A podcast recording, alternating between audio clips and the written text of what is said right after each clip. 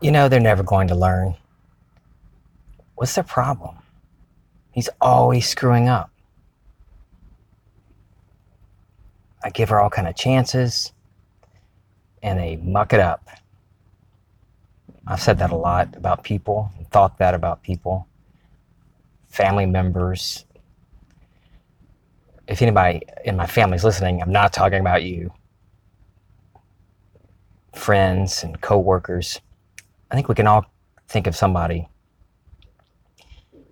that seems to always be screwing up, and you're tired of hearing their drama, tired of hearing the trouble they've gotten themselves into.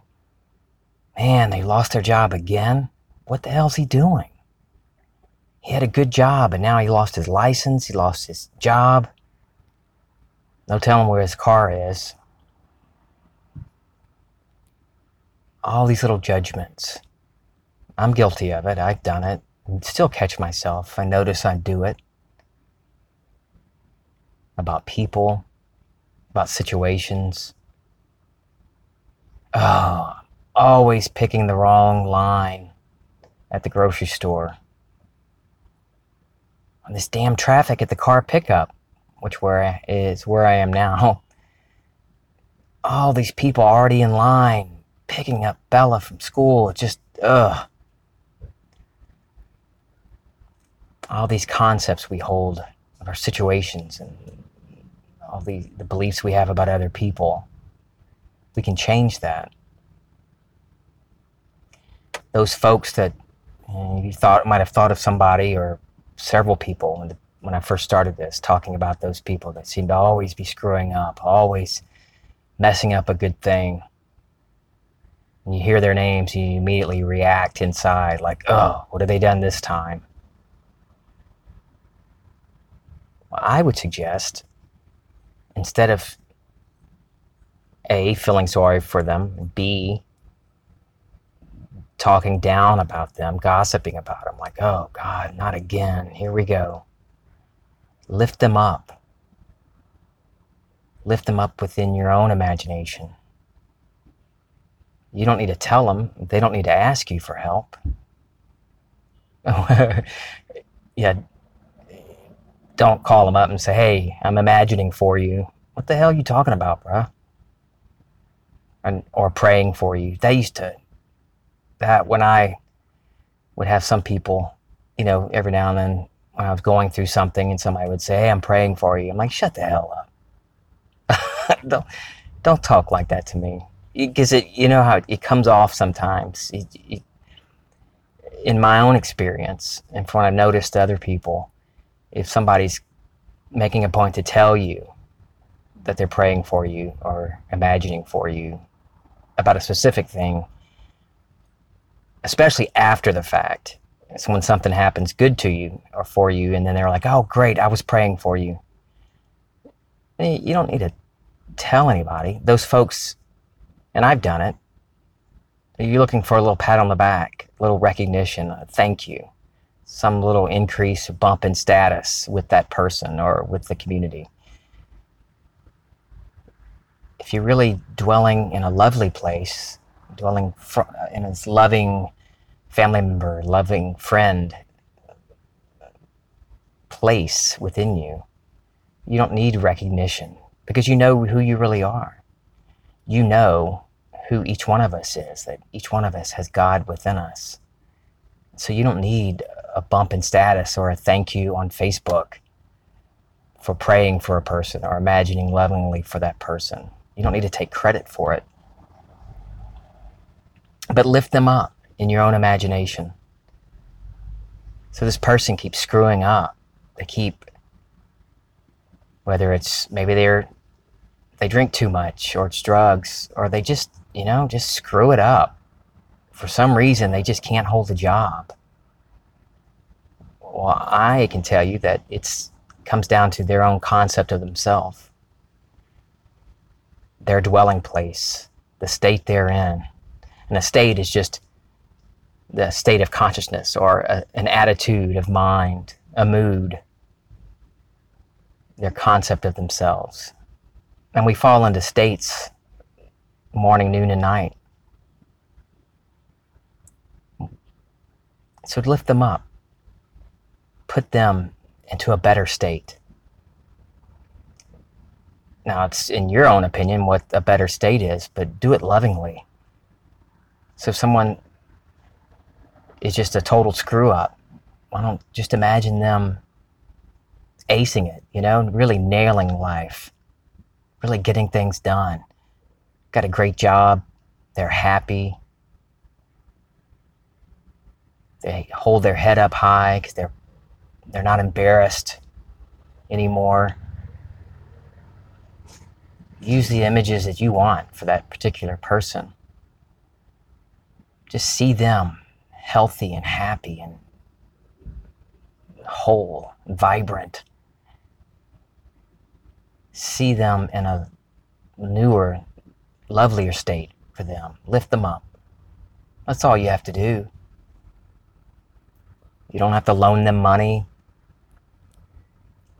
lend them a hand like that, because you might be thinking, oh, here we go, they're going to do this again. The best thing you can do for a person is imagine lovingly for them. That will change their world.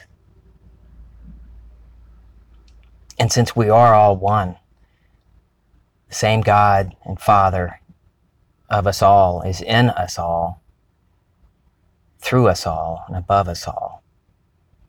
We are all one, regardless of color, of skin, of religion, of nationality, of political party. Amen, brother. We're all one. Even our political leaders, they're just in states. So you don't like Trump? Don't badmouth him, bash him on Twitter or Facebook. Lift him up. Lift him up in imagination. Put him in a lovelier state. Or if you don't like the Democrats, same thing. But getting bent out of shape about it, about a person, you're just hurting yourself. Because they're just in a state, just like you are, just like I am. They're just in states.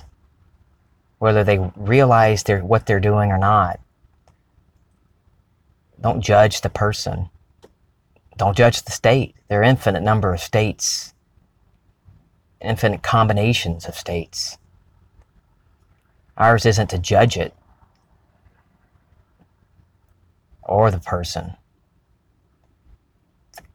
Ours is to love them, for God is love. And God is behind it all. I am the Lord your God. I am one. I kill. I make well. I make the weal and the woe. Weal, I think, what does that mean? It makes good stuff happen. So in the Old Testament, it says that God is behind it all, good and evil. And then in 1 John 4:17, it says that we can be confident in his love because we are as he is. As he is, we are in this world. It says it right there. We are as he is. So decide, good, bad, or indifferent, for yourself and for others. You don't need to be passive aggressive and complain about your in-laws or your cousins or siblings on Facebook,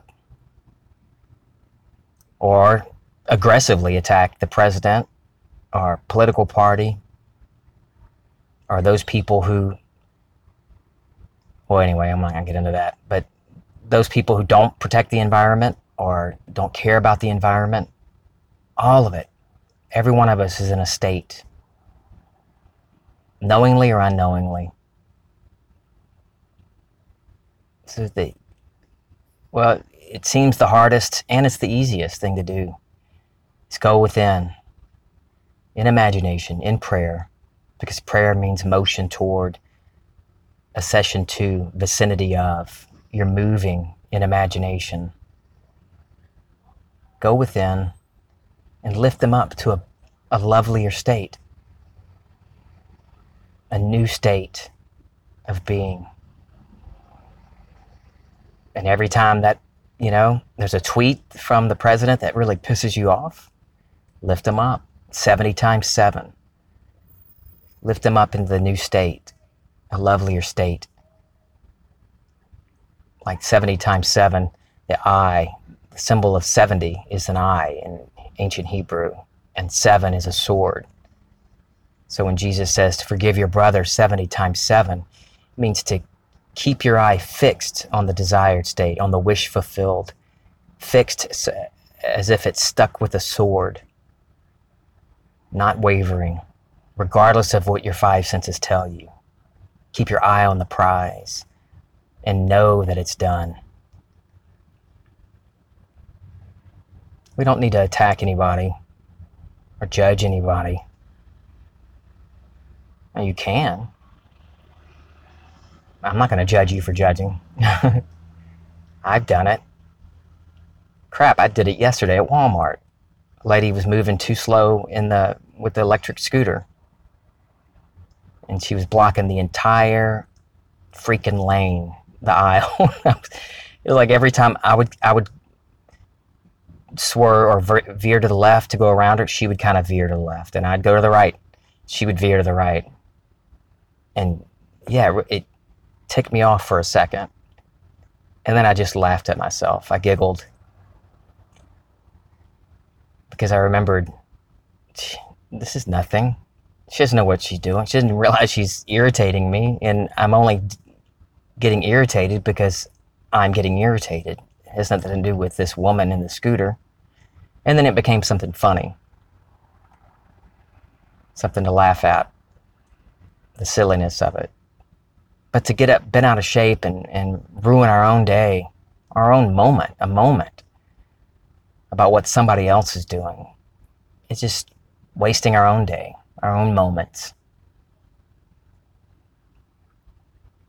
So if anybody comes to mind as you're listening to this, just lift them up. Put them in a better state, a new state, a lovelier state. Maybe somebody that's already doing well, that's happy and healthy and whole, and they're rolling in the money. Don't think, oh, well, they're doing good enough. Lift them up too. Put them in a better state. And no need to take credit for anything. Hey, I did that. I did it. I fixed it. Me, I did it. No, because if you know who you really are, you don't need recognition. You don't need a thank you from that person or from anybody. No, thank yous are nice. I like thank yous and recognition. It does feel good. But you don't do anything for the sake of recognition. You don't need to worry about the likes your post gets or how many listens you get on your podcast. No, because you know who you really are. You never die. If you know you never die, never die. None of this really matters. There's none of it's worth getting all bent out of shape about, I don't think. How much fun can your life be knowing that even though you may leave this section of time, that you never die? How much more fun can you each day be? If you know this, life is fun. I love doing this podcast too. All right, guys, I love you. This is Feeling Twisty.